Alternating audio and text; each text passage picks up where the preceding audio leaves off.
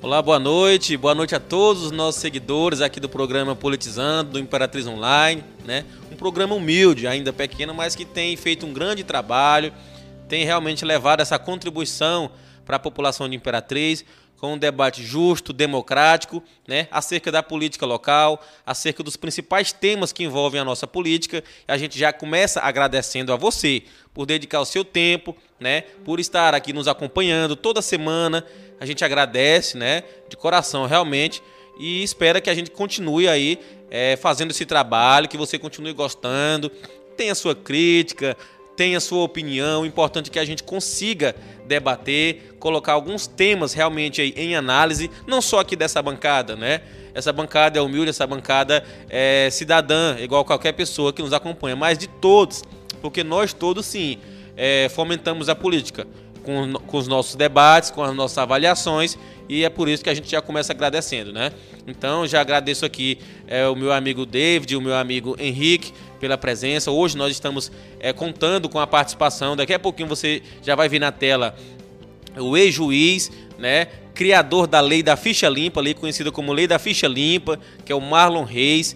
Ele que atualmente é advogado, desempenhou um grande trabalho como juiz, né? E deixou um grande legado, que foi a lei da ficha limpa, que hoje é impossível é, viver um momento político, acompanhar o um momento político, sem que realmente se é, analise os pontos é, é, que são considerados por essa lei, né? A, a, os benefícios que essa lei nos trouxe e realmente a gente precisa debater, precisa é, permitir que a comunidade, que a população, que vocês que nos acompanham realmente é, tirem suas dúvidas né, e acompanhem de perto tudo que se trata em relação à política local. Boa noite, Henrique, e boa noite, David. Boa noite, David. Boa noite, Caio. Boa noite a você que está nos acompanhando aí. É, como o David sempre fala, né? A audiência esmagadora do Imperatriz Online. É, hoje estaremos aí, como o Caio já disse, com o ex-juiz, é, hoje advogado e jurista Marlon Reis, criador né, da Lei da Ficha Limpa. E estaremos aí tratando sobre é, essa lei, fazendo algumas perguntas ao senhor Marlon Reis. Fala aí, David. Boa noite, Caio. Boa noite, Henrique. Já já estava com saudade de vocês e da nossa audiência. É isso aí. E a gente também quer desejar boa noite, né? Desejar as boas-vindas. Primeira vez que o juiz e advogado Marlon Reis participa conosco do Politizando. Ele que está em São Luís é, cumprindo a agenda de trabalho, né? E hoje participa conosco através do Skype. A gente vai debater é, promover um debate justo, um debate democrático, contando com a participação deste grande jurista que o Brasil tem. Né? Boa noite, doutor Marlon Reis.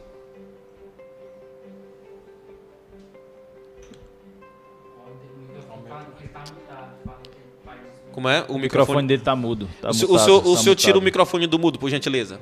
Pronto, agora sim. Boa noite, doutor Marlon Reis.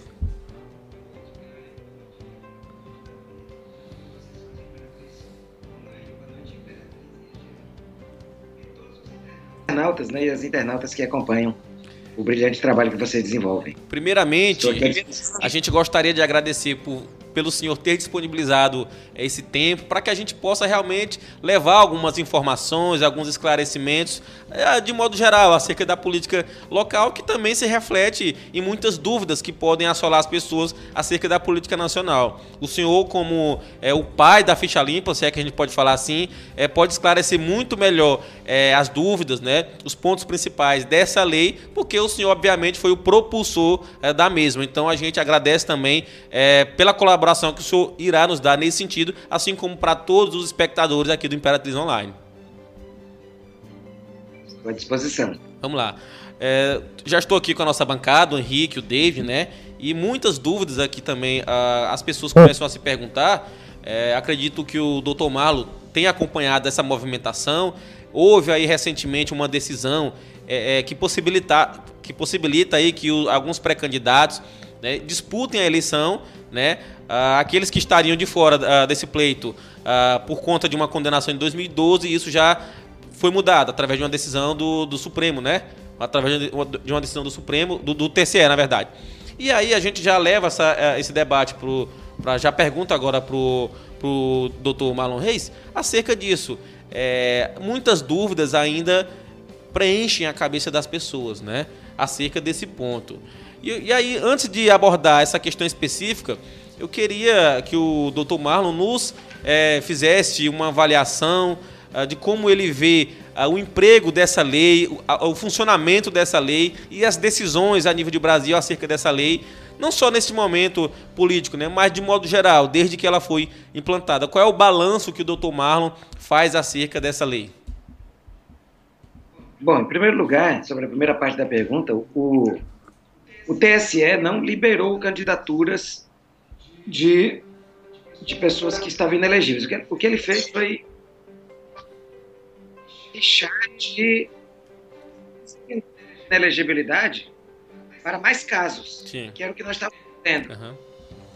Eu coloquei nesse caso em favor do deputado federal Sérgio Estudas na consulta que foi feita. Foi eu que redigi essa consulta. Nós estávamos querendo alcançar mais casos. Por quê? A inelegibilidade é de oito anos. A. Se as eleições acontecessem no dia 4 de outubro, teria várias pessoas inelegíveis e no dia 15 de novembro elas não estão mais porque sai de oito anos. O que a gente tentou foi fazer com que essas pessoas continuassem inelegíveis, apesar da data. Então é só um pequeno número de pessoas que é atingido por isso. Sim. Aquele dos que estavam inelegíveis até 4 de outubro e que não estão inelegíveis se o cálculo for feito até 15 de novembro.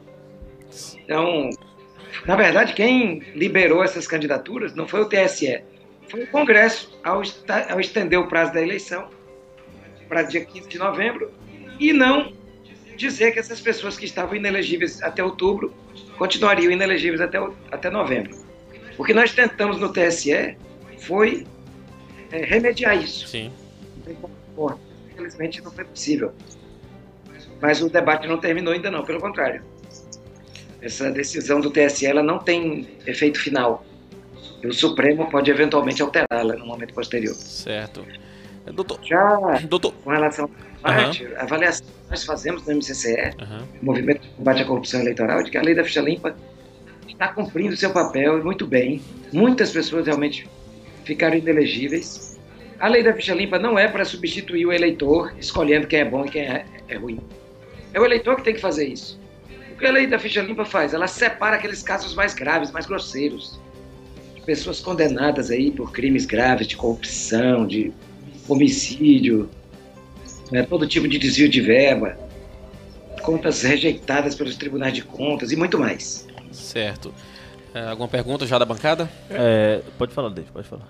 Doutor, doutor Marlon Reis, é, estive pesquisando um pouco sobre a lei da ficha limpa. É, boa noite para o senhor, muito obrigado por estar participando conosco, é um prazer né, estar falando com, com você nessa noite. É, eu estive pesquisando.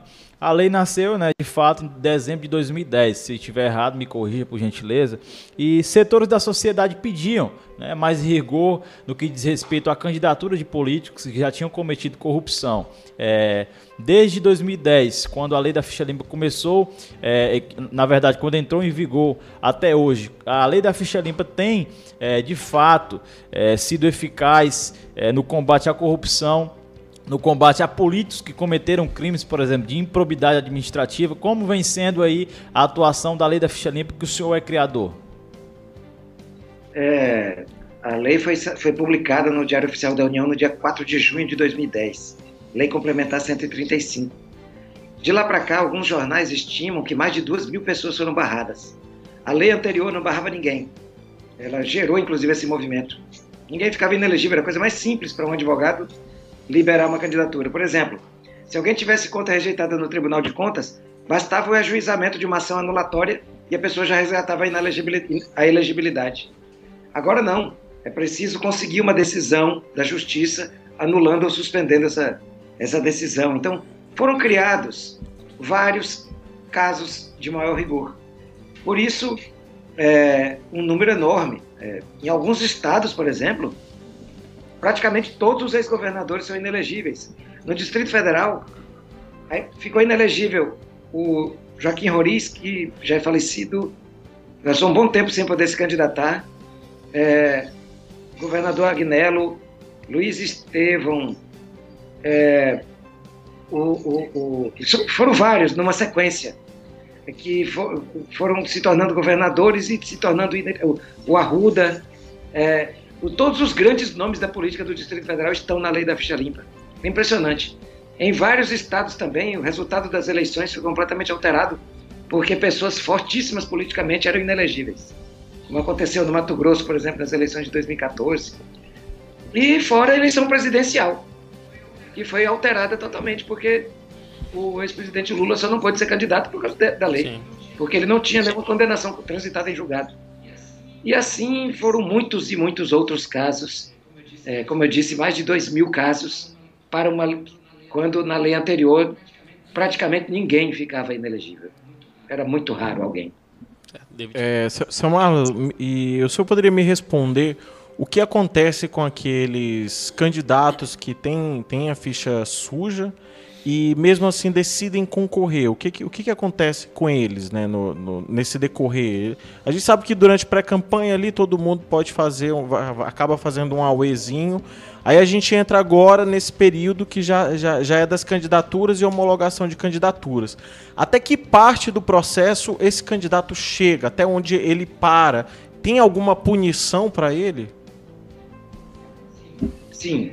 É, na verdade, como a lei assegura o direito à ampla defesa e com os recursos ele pode continuar participando da campanha. Se uma pessoa avalia que é inelegível, que é elegível, e a Justiça Eleitoral no final decide que ele era inelegível, além dele ser cassado, ele, a eleição vai ser anulada e haverá um novo processo eleitoral. E ele tem sido condenado porque a, a Procuradoria da Fazenda tem entrado com as ações para pedir indenizações para a União por conta dos gastos para fazer a nova eleição. Já houve casos aí de políticos condenados acima de 500 mil reais para indenizar a União pelas despesas da nova eleição. Eu acho que deveria haver mais. É, mas, na verdade, é, eu acho que o correto seria haver uma espécie de etapa preliminar de registro de candidatura, de, de, de declaração de elegibilidade. Alguém que, que queira ser candidato poderia entrar na Justiça Eleitoral pedindo que ela o declarasse elegível antes do processo eleitoral. E aí ele já entrava na eleição com certeza de que podia ser candidato. Então aquele que tivesse essa dúvida poderia entrar com ação declaratória de elegibilidade. É uma, é uma ideia que eu defendo, inclusive eu acho que não precisa nem de alteração legislativa para isso. Mas o ideal era que houvesse, para criar essa etapa prévia aí, para a gente não ficar na dúvida sobre quem pode ser candidato ou não. Muito bem, muito bem. É, são muitos os casos de pessoas que participam, vão para a urna e os, depois os eleitores nem acompanham, mas aqueles votos não foram nem contabilizados. Foram totalmente anulados. Doutor Marlon, é, a gente observou no pleito também de 2018 que houveram disputas aqui no Maranhão, é, onde alguns pré-candidatos é, que respondiam a processos, né, é, foram se tornaram suplentes, enfim, disputaram normalmente e posteriormente perderam suplência, perderam o direito àquilo que teria sido conquistado, né? A, a votação, enfim.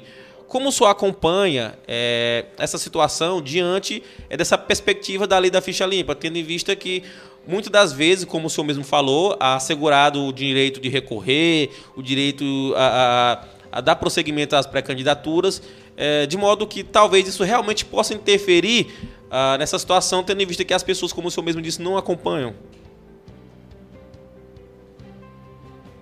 De fato, a, as, muitas pessoas não acompanham, não sabem o que está acontecendo e votam de novo em pessoas que continuam inelegíveis. Uma verdadeira perda de tempo e de, de recursos públicos também, podendo gerar é, caos, né, problemas para a administração pública. O ideal é que as pessoas acompanhem mais de perto e mais do que isso. Eu gostaria de ver essa alteração legislativa que eu mencionei para permitir que as pessoas tivessem que passar por uma etapa prévia para garantir que eram elegíveis, provar que são elegíveis, antes mesmo de se lançarem candidatos. Certo. É, alguma pergunta, Henrique, David? É, Doutor Marlon Reis, é, é, algumas eu estava pesquisando, é, candidatos que, que, que são aí é, condenados e que não podem se eleger, é, tem algumas, algumas inovações né, na, na, na Lei Complementar 135 uma delas é que candidatos não poderão concorrer por crimes de várias naturezas, como é, improbidade administrativa, crime contra o patrimônio público, lavagem de dinheiro, é, etc. Os candidatos que estão inelegíveis, eles são condenados de que forma? Só por órgão colegiado? Como que funciona a condenação para esses políticos, né? Inclusive temos é, pré-candidatos e futuramente candidatos que estão condenados. É, como é que funciona essa condenação? É só por órgão colegiado? Na a instância tem que ser uma instância colegiada. Então nunca um, um, nunca um magistrado de primeiro grau ele vai definir uma inelegibilidade. Uma sentença condenatória de um juiz como se fala, o juiz singular, que é o juiz que atua, né, monocraticamente, atua sozinho. Ele, essa sentença ela não gera essa inelegibilidade, mas uma vez confirmada essa decisão por órgão colegiado, aí sim nascerá a inelegibilidade. Mas não quer dizer que necessariamente essa decisão tem que ser de segundo grau. Porque, por exemplo, um condenado pelo tribunal do júri foi condenado por órgão colegiado, ele já está inelegível, mesmo sendo uma decisão de primeira instância. Então, o que importa para a lei não é a instância, é a característica de um órgão judiciário que se caracterize pela, pela, pela existência de um, pelo pronunciamento de um órgão colegiado. Ok. Uh, doutor, uh, nós aqui no Maranhão, uh, na semana passada, a gente, é, o, alguns sites grandes, né, alguns grandes canais de comunicação virtual comunicaram, né, publicaram que o Maranhão tem hoje 658 gestores que aparecem em listas, né, como ficha suja, né? Essa lista seria do TCU e o Maranhão é o estado do Brasil com mais gestores ou ex-gestores públicos Campeão. nessa situação. Como é que o senhor vê? O senhor acha que isso é, é, é de que forma a lei da ficha limpa interferiu, interfere ou poderá interferir ah, nesse tipo de situação. É, o Maranhão ainda precisa mudar muitas coisas. A gente vê que esses dados é um retrato do que a gente ainda sofre, ah, daquilo que a gente ainda passa quando se trata de política, né, das mazelas que a gente acompanha. O que eu só acho que ainda falta para a gente é, conseguir, pelo menos não ser o estado com maiores, é, é, com maior número de gestores aí em listas como essa, né, de ficha suja, como essa lista do TCU. É, a lei da ficha limpa cumpre seu papel, impedindo que muitos desses aí fiquem, continuem nos mandados. É raro, vão saindo. Né? Tem vários que, inclusive, tem que substituir por outras pessoas da família, por, por parentes, amigos, e, e vão saindo. O bom da lei da ficha limpa é esse, que o número, esse número pode aumentar, mas aumenta também o número de inelegíveis. É, então ela, ela, é uma lei que protege demais a sociedade. É. Nós não tínhamos noção de que ela fosse ter um alcance tão grande. Eu falo por mim. Porque nós, nós sabíamos que ela faria um bem. Mas hoje, eu digo que essa lei é uma, é uma das grandes garantias da, da democracia brasileira. Só para vocês terem uma ideia, a Operação Lava Jato foi responsável pela condenação de mais de 100 grandes políticos aí. Só vocês lembrarem do Eduardo Cunha Sim. e do Sim. Alves, os dois presidentes da Câmara dos Deputados. Quantos e quantos políticos, governadores, deputados, senadores, estão todos inelegíveis. Todos. Todos eles. Nenhum pode participar do processo eleitoral por muito tempo. Então a lei da ficha limpa protege demais o Brasil. O caos que seria.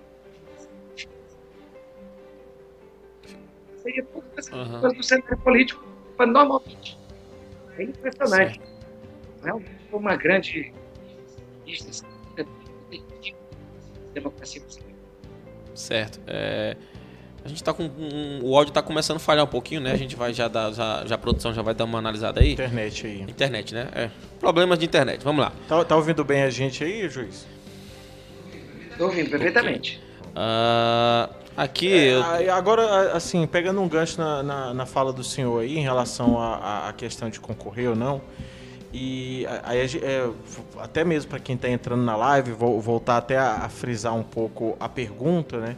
Como é que o TSE vem se comportando em relação a esses candidatos que ainda insistem é, é, é, em se candidatar? Porque a gente tem exemplos, inclusive, na nossa cidade, né, de candidatos que mesmo assim parece que estão ignorando é, é, Afrontando, talvez. É, não sei. Afrontando a lei. Então, então tá lá o nome, na, tá, tá na lista do, do TCU, né? Tem, tem condenação, é isso, cara? Sim, Tem condenação, mas mesmo assim tá ignorando, é como se nada tivesse acontecido. Como é que o senhor vê é, a, a, atuação do TSE em relação a isso? O TSE, TRE, os órgãos competentes, no caso da Justiça Eleitoral? Ministério Público também, né? Essas pessoas se acharem que tem alguma coisa que. Tem um, todos têm o direito à ampla defesa. E aí, às vezes, parece ser e não é. Por exemplo, tem uma decisão do TCU, mas se ela não for irrecorrível, não gera inelegibilidade.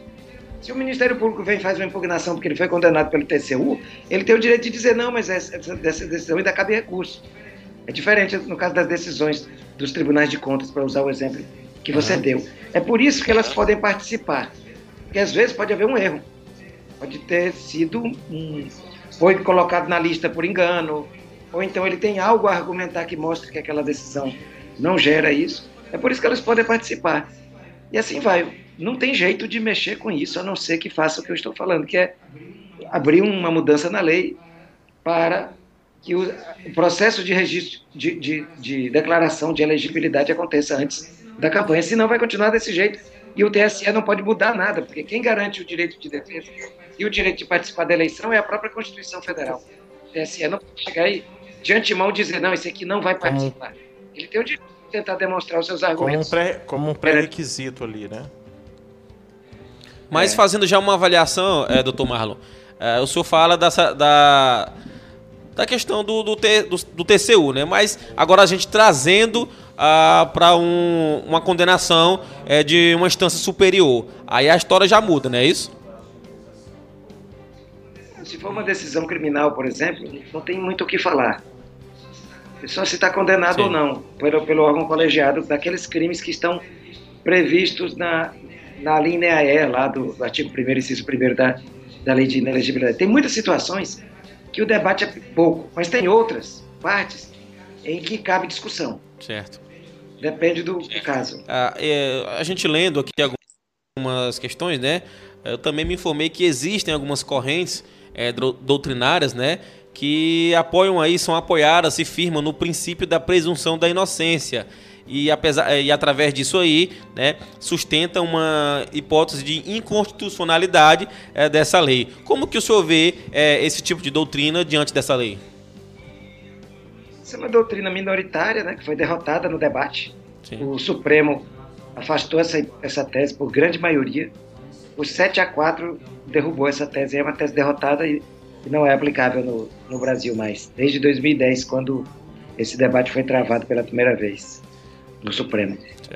Doutor, é, é, aproveitando uma palavra que o senhor falou, eu ia fazer uma pergunta sobre a decisão irrecorrível, né? Que a lei da ficha limpa determina que os chefes do, do, executivo que tiveram as contas, né, é, reprovadas aí, porque o TCU é responsável por avaliar as contas, no caso da prefeitura, é, a Câmara de Vereadores vai votar. O que, que seria uma decisão irrecorrível nesse caso, por gentileza? É, bom, é, nem todos são julgados pela Câmara. Algum, alguns gestores têm suas contas julgadas pelo próprio Tribunal de Contas. Os secretários municipais, por exemplo, diretores de instituições públicas, têm suas contas julgadas pelos, pelos tribunais de contas. Já os prefeitos, quando prestam, prestam contas políticas, as chamadas contas de governo, essas contas são, um, passam por um parecer do Tribunal de Contas e depois vão para julgamento pelo, pela Câmara de Vereadores. Nesse caso, só a decisão irrecorrível quando depois que a Câmara decide que não cabe mais nenhum recurso no âmbito interno da Câmara. Certo. Uh, eu também acompanhei, a, a, a, gente comentou agora mais, agora mais cedo, o senhor também falou que essa questão da mudança uh, da data da eleição foi uh, através aí do Congresso, né? e também houve aí a decisão e uma votação que partiu do Tribunal Superior Eleitoral, né? Que aí deu mais um prazo aí por conta da, da pandemia para que estendeu até novembro, né? O prazo para as eleições, para a votação. Uh, e aí a gente viu, uh, teoricamente, que algumas pessoas foram é, meio que beneficiadas. O senhor acha que houve benefício ou que isso é meramente, é, justamente o cumprimento da lei? Como o senhor vê dessa forma? É o seguinte, eu lamento que tenha havido esse esse benefício. Mas esse benefício é um benefício legal, na verdade. Sim. Lá a lei dizia que o prazo era de oito anos. Ora, se ao adiar a eleição essa pessoa escapou por alguns dias, é, é o prazo. Nós propusemos ao TSE uma interpretação mais dura para alcançar essas pessoas também. Uhum. Mas eu não posso ficar aqui e dizer que houve uma ilegalidade. Não uhum. houve. Ele estava inelegível até outubro, mas se a eleição é em novembro ele está elegível, é porque há um prazo legal. Então a decisão do TSE tem que ser respeitada também. Não é que eu é, uhum. não só gostaria, que eu até pedi que ele decidisse diver, diversamente. Mas o que a gente, por isso que eu estou falando, o que a gente estava querendo era estender mais, não era, é. não era. O TSE não relaxou a aplicação da lei. O que a gente estava querendo era que ele aplicasse de forma ainda mais dura a lei. Mas ele, obviamente, não era obrigado a fazer. É, eu, já na, na, na, minha visão, não sei se o senhor de alguma forma vai, vai avaliar, uh, vai concordar, eu acho que deveria sim também acompanhar todo esse período. A condenação tinha que acompanhar também as, as mudanças que houveram uh, por conta da, da pandemia. Porque aquela pessoa que foi uh, condenada e se tornou inelegível por oito anos, é, obviamente que ela ficaria de fora desse pleito.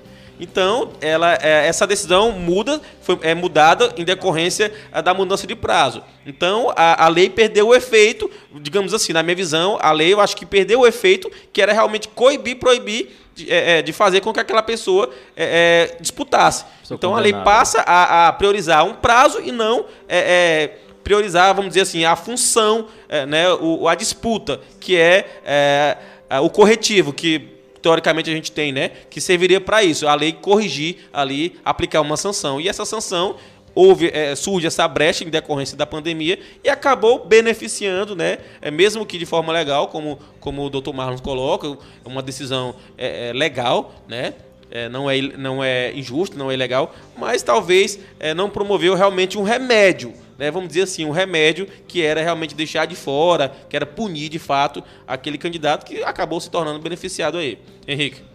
É, doutor, é, nós sabemos que a, a, essa lei, é importante falar isso para o telespectador, ela é uma lei complementar, né? É uma lei complementar e quero perguntar para o senhor e, pra, e também para o nosso telespectador saber quais as principais alterações que tiveram né, na lei complementar é, 135 de 2010 é, para a lei que a antecedeu. Quais as principais alterações e se essas alterações foram importantes para que candidatos que cometeram, por exemplo, crimes de improbidade administrativa, de lavagem de dinheiro, quais as principais alterações e os benefícios que trouxeram para a sociedade brasileira, por favor.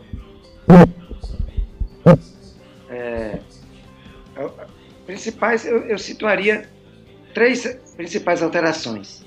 Primeiro, ampliou muito o número de casos de inelegibilidade. Assim, foram pelo menos mais 15 hipóteses de inelegibilidade que antes não estavam previstas. Também é, ela afastou a aplicação do princípio da presunção de inocência, dizendo uma coisa básica, que inelegibilidade não é pena uhum. criminal, não é matéria de direito penal, portanto, não se aplica um princípio que é do direito penal. Essa escola que defende que se aplica o princípio da presunção de inocência comete um erro grave de pedir que se aplique um direito do, um princípio do direito penal ao direito eleitoral. Não é assim. É, também essa lei é, dela foi observada a aplicação a fatos anteriores. Então, quando ela entrou em vigor, ela alcançou quem já tinha feito antes as coisas que ela diz. Então, esse foi uma, uma, foi uma grande inovação também aceita pelo Supremo Tribunal Federal, que ampliou bastante o número de pessoas alcançadas, porque alcançou fatos passados, né? pessoas que já haviam feito algumas ações erradas e que não eram contempladas pela lei anterior passaram a ficar inelegíveis com a lei nova. Eu diria que essas foram as três principais é, formas, os três principais eixos de mudança. Uh, hoje em Imperatriz, né? Muita gente se questiona. Eu acho que talvez ali da ficha limpa, é, igual o senhor colocou, muita gente entende como realmente ali uma punição, né? Tem já um, um, olhar de um aspecto já mais voltado para o direito penal, né? E o senhor frisa aí essa questão, essa divergência que há realmente e que deve ser é, analisada a, a, da forma correta, né? Que é a luz do direito eleitoral.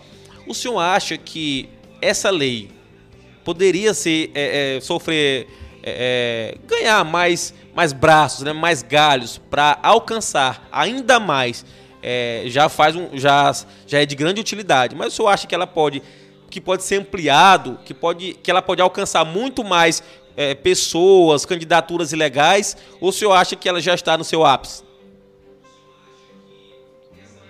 Eu acho que ela está muito bem como está. Ela pode ser ainda melhor aplicada. Podem haver aprimoramentos na interpretação da lei. Sou contra mudanças nessa lei por duas razões. Primeiro, porque ela não é papel da justiça eleitoral e da lei definir quem vão ser os, os políticos. A, a, lei da ficha limpa é apenas um, um sinal, um ensinamento, não é para substituir o papel da sociedade na escolha dos seus líderes.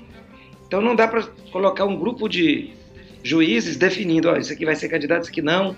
Cada vez aumentando o número de inelegíveis, isso geraria um superpoder para o judiciário, que não é o caso. O que a gente quer mesmo era apenas dar um exemplo de mostrar e chamar a atenção como de fato nós chamamos a atenção do Brasil demais com Sim. esse assunto, que era um assunto que ninguém prestava Verdade. atenção. E também eu não gosto da ideia de tentar mudar essa lei, porque se nós apresentássemos uma proposta para ampliar alguma inelegibilidade, logo viria algum parlamentar com uma emenda a essa proposta para fazer o oposto. Então a lei da ficha limpa ela tem que ser mantida intacta, preservada.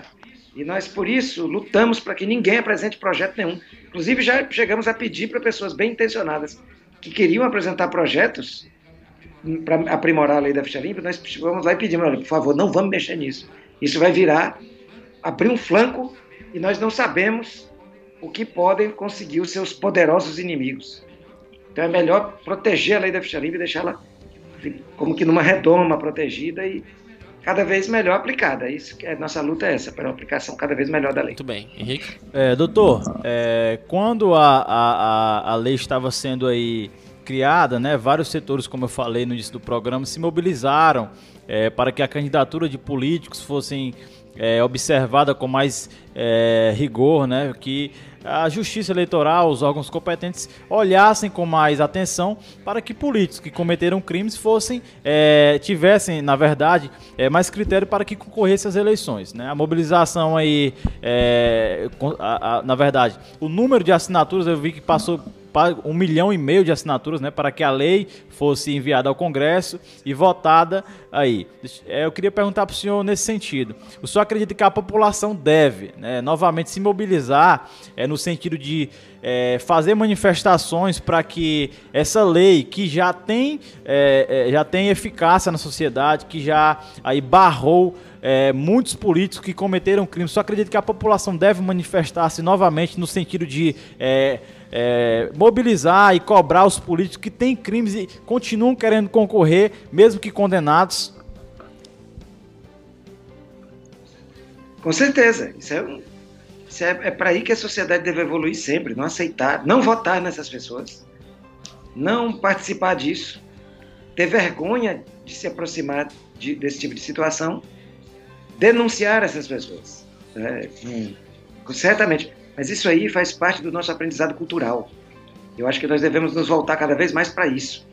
Transmitir essa mensagem para as pessoas da nossa comunidade e, e trabalhar a educação para política, né? de tal maneira que essas pessoas no futuro não precisem nem da lei, elas já fiquem constrangidas de participar por ter sido condenadas. Elas no futuro elas nem irão ser aceitas a participar por conta da formação de uma grande maioria cultural na sociedade que não aceita esse tipo de coisa. É, doutor Marlon, a gente é, também acompanha algumas discussões, é, e o senhor, como jurista, também deve acompanhar, é, acerca da lei de impeachment. Hoje em dia, o senhor deve ver, né? Tudo que acontece, as pessoas já pedem um impeachment. E o último caso que a gente observou é relacionado à ex-presidenta Dilma Rousseff. Né? E ela, na, na, na, em questão, ela não perdeu os direitos políticos. Como o senhor vê hoje a lei do impeachment? O senhor acha que ela precisa também ser melhorada? O senhor acha que ela precisa ser ampliada, sofrer aí alguma, alguns acréscimos, né, algumas emendas? É, é, o senhor acha que ela precisa evoluir ou ela está boa também como está? Eu, eu acho que ela está boa, tanto que ela já permitiu o impeachment né, de dois presidentes, com as, com as análises e os reparos de natureza constitucional feito, feitos pelo Supremo, é, está de bom tamanho. Não vejo necessidade, não. A decisão do impeachment é uma decisão política do Congresso Nacional. Então, certo. sempre só vai caber quando houver uma, um, um, um descalabro político do presidente da República. Então, acho que não precisa haver nenhuma alteração nessa parte, não. Certo. Bom, a gente, só para quem está nos acompanhando aí, ligando aí a, a sua web agora, a gente conversa com o doutor Marlon, Marlon Reis, que é advogado, né? Bem conceituado, e juiz e o propulsor da lei da ficha limpa, né? Aí agora eu já pergunto pro doutor Marlon, quando o senhor resolveu levantar esse debate da lei da ficha limpa, é, foi com base naquilo que o senhor via, em tanta coisa errada, em tanta possibilidade de pessoas erradas estarem disputando. O que foi que motivou o, o juiz Marlon, à época, a, a, a, se movimentar, a discutir, a levar é, adiante esse debate para que hoje essa lei se tornasse realmente eficaz no dia a dia da política? Essa ideia, ela nasceu na Igreja Católica do Rio de Janeiro, e chegou até mim trazida pelo então arcebispo auxiliar do Rio de Janeiro, Dom Dimas Lara, que hoje é arcebispo de Campo, de Campo Grande. E ele trouxe essa ideia. Eu, particularmente, me motivei muito porque, como juiz, e juiz no Maranhão, eu vi muita coisa errada acontecendo na política, pessoas que não podiam participar do processo participando. Então, me motivei pela minha experiência como juiz eleitoral. E vi que, se fosse mudada a legislação eleitoral para permitir o afastamento dessas pessoas, isso poderia ter um excelente efeito. Então, a minha maior motivação foi o que eu havia aprendido como juiz eleitoral aqui no estado do Maranhão, função exerci por anos. Como cidadão, uh, a gente observa que muita gente, mesmo com é, se deparando com algumas pessoas, com alguns pré-candidatos, candidatos uh, aí barrados por essa lei, algumas pessoas uh, parece que ainda ignoram, parece que uh, aquela situação em que o pré-candidato em questão é, se encontra, às vezes parece que ainda não é suficiente para que aquela pessoa analise melhor o seu voto, para que aquela pessoa repense. O senhor, como cidadão, o que, que o senhor acha que precisa ainda para a sociedade é, levar em conta que as decisões ah, ah, que são embasadas na lei da ficha limpa importam sim para que a gente avalie melhor as nossas escolhas? É, educação política, né? Precisamos pensar mais na sociedade e menos nos interesses particulares. O, o que essas pessoas acabam ignorando, é, o que sabem, é justamente porque estão recebendo alguma proposta de vantagem imediata. Né? Infelizmente, isso a gente só resolve mesmo com muita cultura. Aliás, felizmente, a gente só resolve isso com cultura e educação. Bom, a gente agradece a participação do, do Dr. Marlon. Mais alguma pergunta aí, é, Henrique? Só, só a última pergunta, só para ratificar e para nosso telespectador ficar por dentro. Doutor, é, como já foi falado aqui no programa, nós temos um candidato né, na cidade que está aí condenado, né, possivelmente inelegível. É, caso esse candidato, pré-candidato e futuramente candidato é, seja eleito a chapa dele será caçada, só ele será caçado. Como vai funcionar esse processo caso esse pré-candidato que está condenado ganhe a eleição municipal de 2020 aqui em Imperatriz? Bom, eu não gostaria de tratar sobre um caso concreto. Eu já até me manifestei através de um blog sobre esse caso que você menciona, é, falando, fazendo a minha análise jurídica. Vou buscar essa manifestação aí. Vou pedir desculpas para não tratar não, tudo disso. bem. Eu, eu queria tratar tudo de bem. Certo, tudo bem. Bom, mais uma vez a gente agradece a participação do Dr. Marlon né? Um grande advogado, ex-juiz aí com um trabalho gigantesco a nível de Brasil, né? E por que não inspiração para outras nações também, né? E fica o conselho para que o senhor leve esse, esse, debate adiante, porque não é só o Brasil, não é só o Maranhão que precisa de leis como essa. Se a gente quiser um país que vá bem, um estado que vá bem, a gente também tem que pensar em um mundo que vá bem. Então eu deixo espaço para que o senhor faça suas considerações finais e já fico agradecendo também pela sua participação conosco. Humildemente, um programa feito por jovens, mas que a gente pretende crescer ainda muito. A lei da ficha limpa, de fato, Caio e Henrique, é, são, representou um grande, uma grande mensagem para o mundo. Eu estive em alguns países ministrando palestras sobre a lei da ficha limpa. Recebi, aqui, o, fui convidado para conhecer o Bono, é, que é o vocalista do YouTube, que acompanhou todo o processo da, da, de tramitação, estava interessadíssimo na lei da ficha limpa. E agora acaba de ser aprovada a primeira lei da ficha limpa fora do Brasil, lá na Argentina, na província de Mendoza, na última quarta-feira dessa semana. É, e eles estão indo agora para votação no Senado, mas lá tem uma grande maioria no Senado formada já. E vão fazer uma, uma lei da, da província de, de Mendoza, com o nome de Lei de Ficha Límpia. E, e agora começa o debate na província de Córdoba, Muito na Argentina. Bom.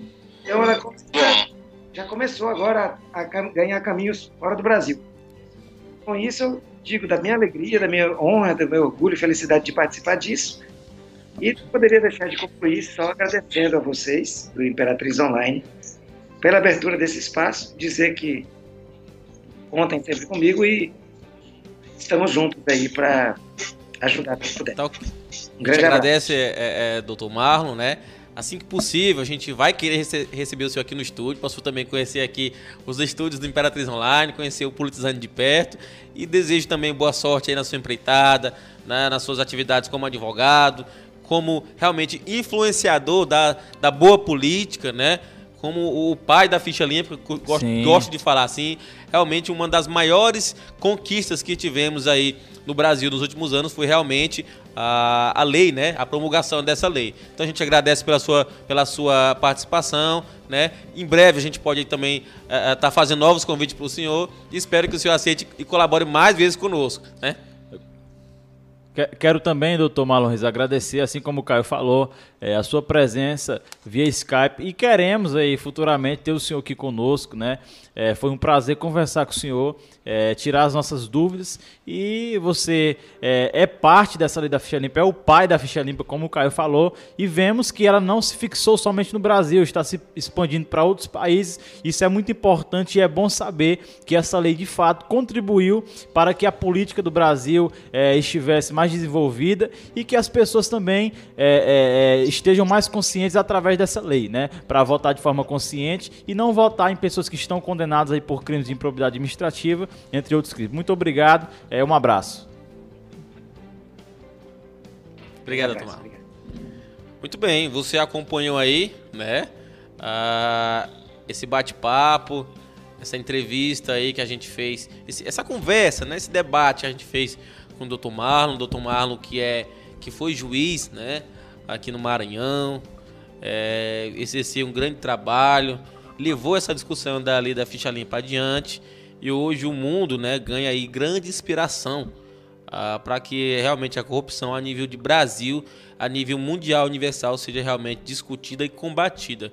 Porque o que atrasa qualquer nação, o que prejudica qualquer vida, sem dúvida, é a má administração pública né? E ela precisa realmente ser alcançada por leis como a lei da ficha limpa, né? As pessoas que conduzem a máquina pública precisam estar cientes de que devem fazer um papel correto, devem trabalhar de forma honesta, que precisam realmente saber lidar com o dinheiro do povo e que o dinheiro do povo não é o dinheiro deles então é preciso ter essa consciência. A lei da ficha limpa, ela não é uma punição, como disse aqui uh, o Dr. Marlon Reis, ela é uma consequência dos atos ilícitos que uh, porventura alguma, algum político, algum gestor tenha cometido aí durante aí a sua administração, né? Uh, ou o seu mandato, né? Porque a administração, quando a gente fala, a gente logo associa ao executivo, mas a gente lembra também que essa lei alcança parlamentares, legisladores, enfim, em todos os aspectos é uma grande lei, é uma, uma discussão que precisa ser constante, né? Uh, em Imperatriz, no Maranhão todo e no Brasil, né? Precisa-se de discussões como essas e nós mesmo aqui politizando, uh, você que nos acompanha, para que possamos conhecer melhor. Pegue aí depois, faça uma pesquisa, leia, né? Eu também vou estar fazendo isso, o Henrique. Eu acho que quanto mais a gente mastigar essa lei, quanto mais a gente dominar e, ter consciência de, de, qual a função dela, de para que, que ela, ela existe, eu acho que melhor a gente consegue votar, não é isso, Henrique? Com certeza, Caio, eu fiquei assim impressionado porque confesso que eu não tinha é, é, conhecimento assim aprofundado dessa lei, já tinha é, ouvido falar, já tinha lido alguma coisa, mas hoje as minhas dúvidas foram tiradas, né? Algumas dúvidas que eu tinha. E acho interessante, Caio, que quando começou a mobilização aí, ainda em 2008, antes da lei é, ter sido enviada ao Congresso Nacional para votação já em 2010. É interessante, Caio, que vários setores da sociedade civil, pessoas, né, começaram a lutar, se mobilizar, fazer manifestações para quê? Para que políticos, né, para que candidaturas, na verdade, de políticos fossem analisadas com mais critérios, para que pessoas que cometeram crimes, é, como já citados aqui, de improbidade administrativa, de lavagem de dinheiro, desvio de recursos públicos no exercício do mandato fossem olhadas pela Justiça Eleitoral, por órgãos competentes de forma mais criteriosa. E é interessante que é, o doutor Marlon falou que muitos políticos né, já foram barrados pela lei da ficha limpa. E acredito, Caio, que essa mobilização deve continuar a partir de nós que somos cidadãos da sociedade, que somos pessoas que é, exercem o direito de votar, que escolhemos políticos. Acredito que essa mobilização não deve é, é, parar. Né? Porque essa lei foi criada, essa lei foi votada, entrou em vigor através da mobilização da sociedade, de pessoas que têm consciência de que políticos corruptos não devem estar governando por nós, políticos corruptos não devem estar nos representando, né, Caio?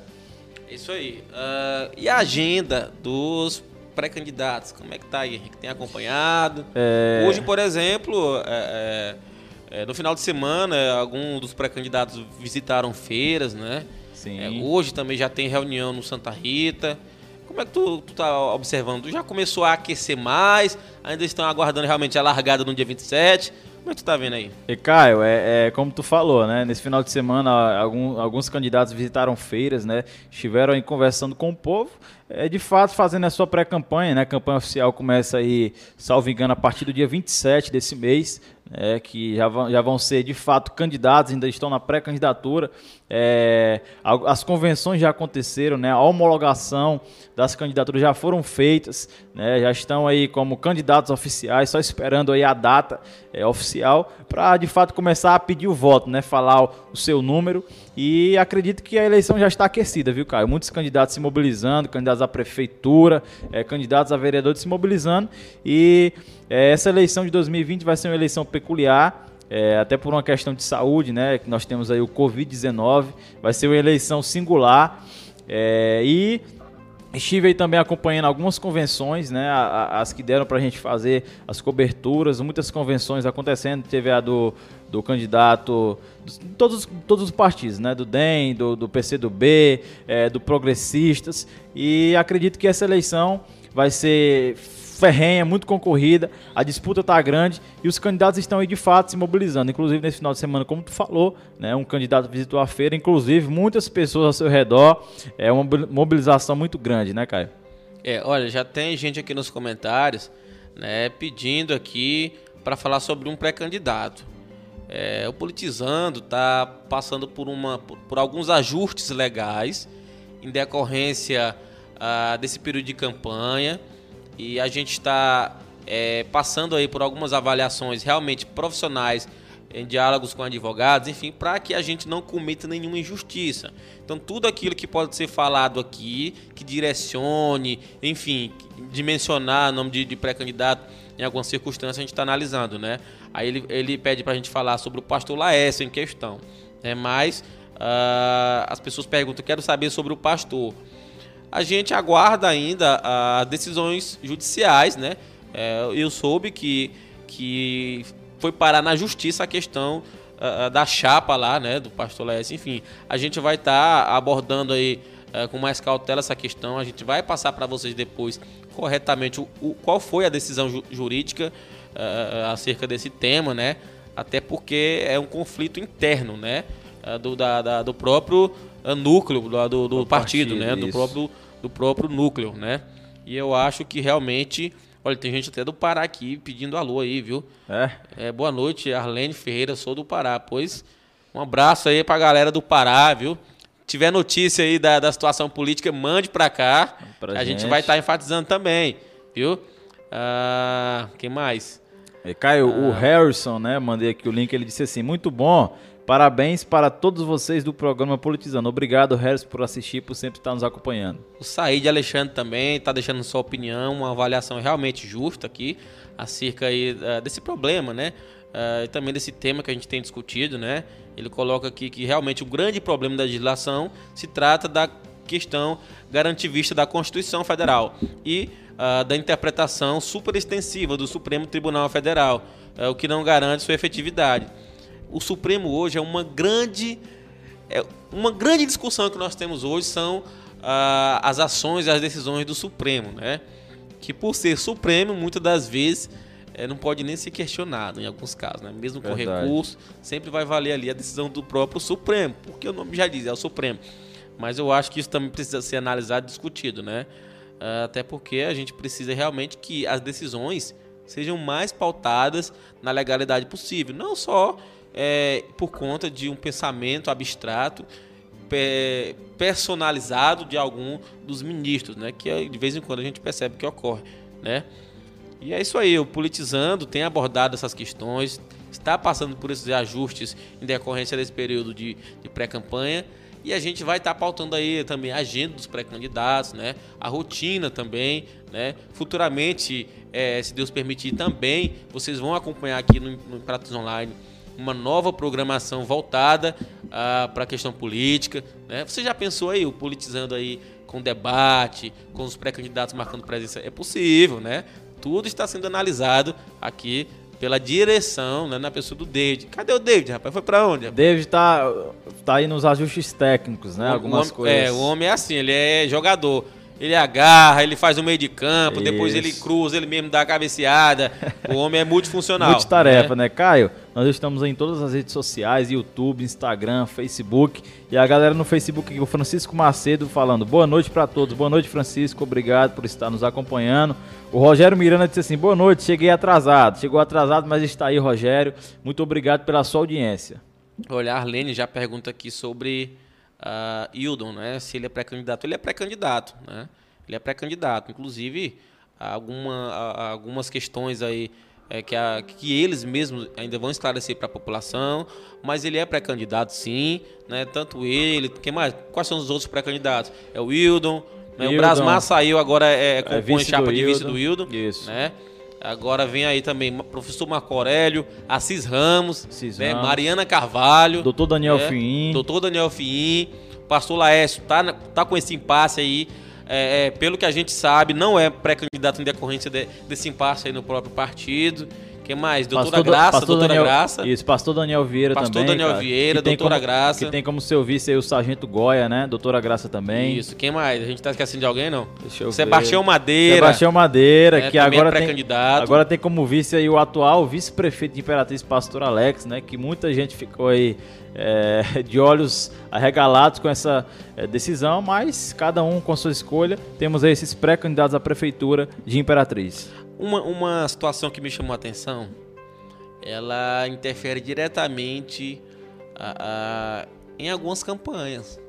Existem pesquisas imperatriz que deixam de fora nome de pré-candidatos por, por uma razão que eu não conheço, é desconhecida, e isso tem, tem gerado aí algumas insatisfações por parte de algumas pré-candidaturas, né? Verdade. Porque em alguns entendimentos, essas pesquisas que não contam com alguns nomes aí que realmente estão no pleito, elas são, é, é, são vistas, são visualizadas com uma entonação de prejudicar, né? De, você tira o nome de como é uma opção, você deixa de fora e aquilo acaba prejudicando, né? Pelo menos no meu ponto de vista, a pré-candidatura é, de A ou B. Eu acho que não é por aí. E não sei o que você acha, né, Henrique? É, até porque, cara, é como o, o doutor Marlon Reis falou, né? Todos têm direito de concorrer ao pleito, todos têm direito de se candidatar, de fazer Sim. a sua pré-campanha, de fazer a sua campanha. E eu não vejo por que alguns nomes, como é, tu bem falou, é, serem tirados, por exemplo, de pesquisas aí, né, de pontuação de votos, de porcentagem.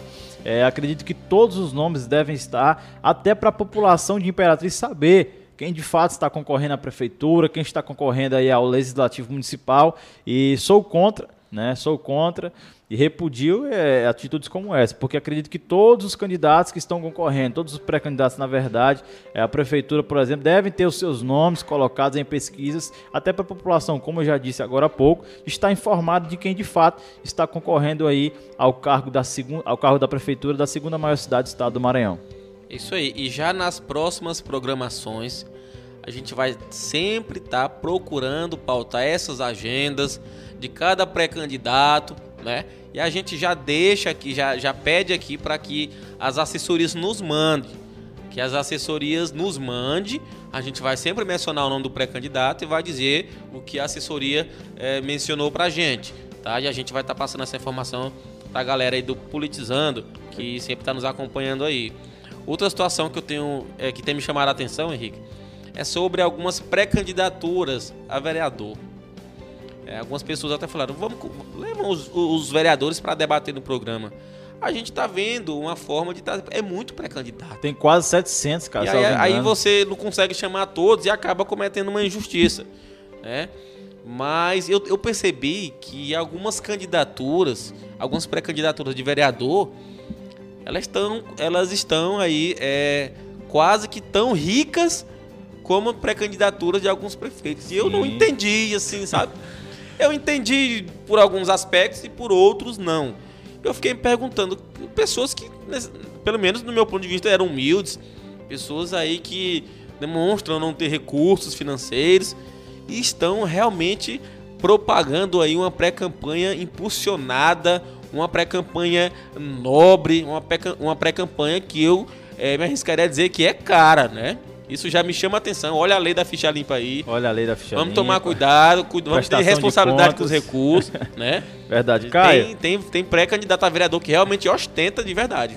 Ostentação total. Caio, o João Aquino entrou aqui falou assim: Caio, comenta o golpe é, no Pastor Laércio. PSL foi entregue aos Ramos e entregaram só o tempo de TV para o atual gestor. Acabamos de falar sobre isso aí, né, cara? Do pastor é, a gente acabou de comentar sobre a, sobre a situação do pastor Laércio. A gente, a gente vai estar tá fazendo maiores levantamentos acerca das definições jurídicas, porque a informação que a gente teve foi que foi parar uh, na justiça, justiça essa disputa. Parece que o diretório estadual agiu de uma forma, o diretório municipal pensava de outra, e a, a, princípio as informações que a gente tem é que há realmente esse conflito. A gente vai aprofundar, vai procurar o embasamento legal, as decisões jurídicas e passar para todos vocês que nos acompanham. E Caio, o, o Humberto, mais um comentário, ele fala assim: nós, como eleitores, né, temos a oportunidade em Imperatriz de termos quatro anos diferentes, né? Aí ele diz: candidatos de primeira viagem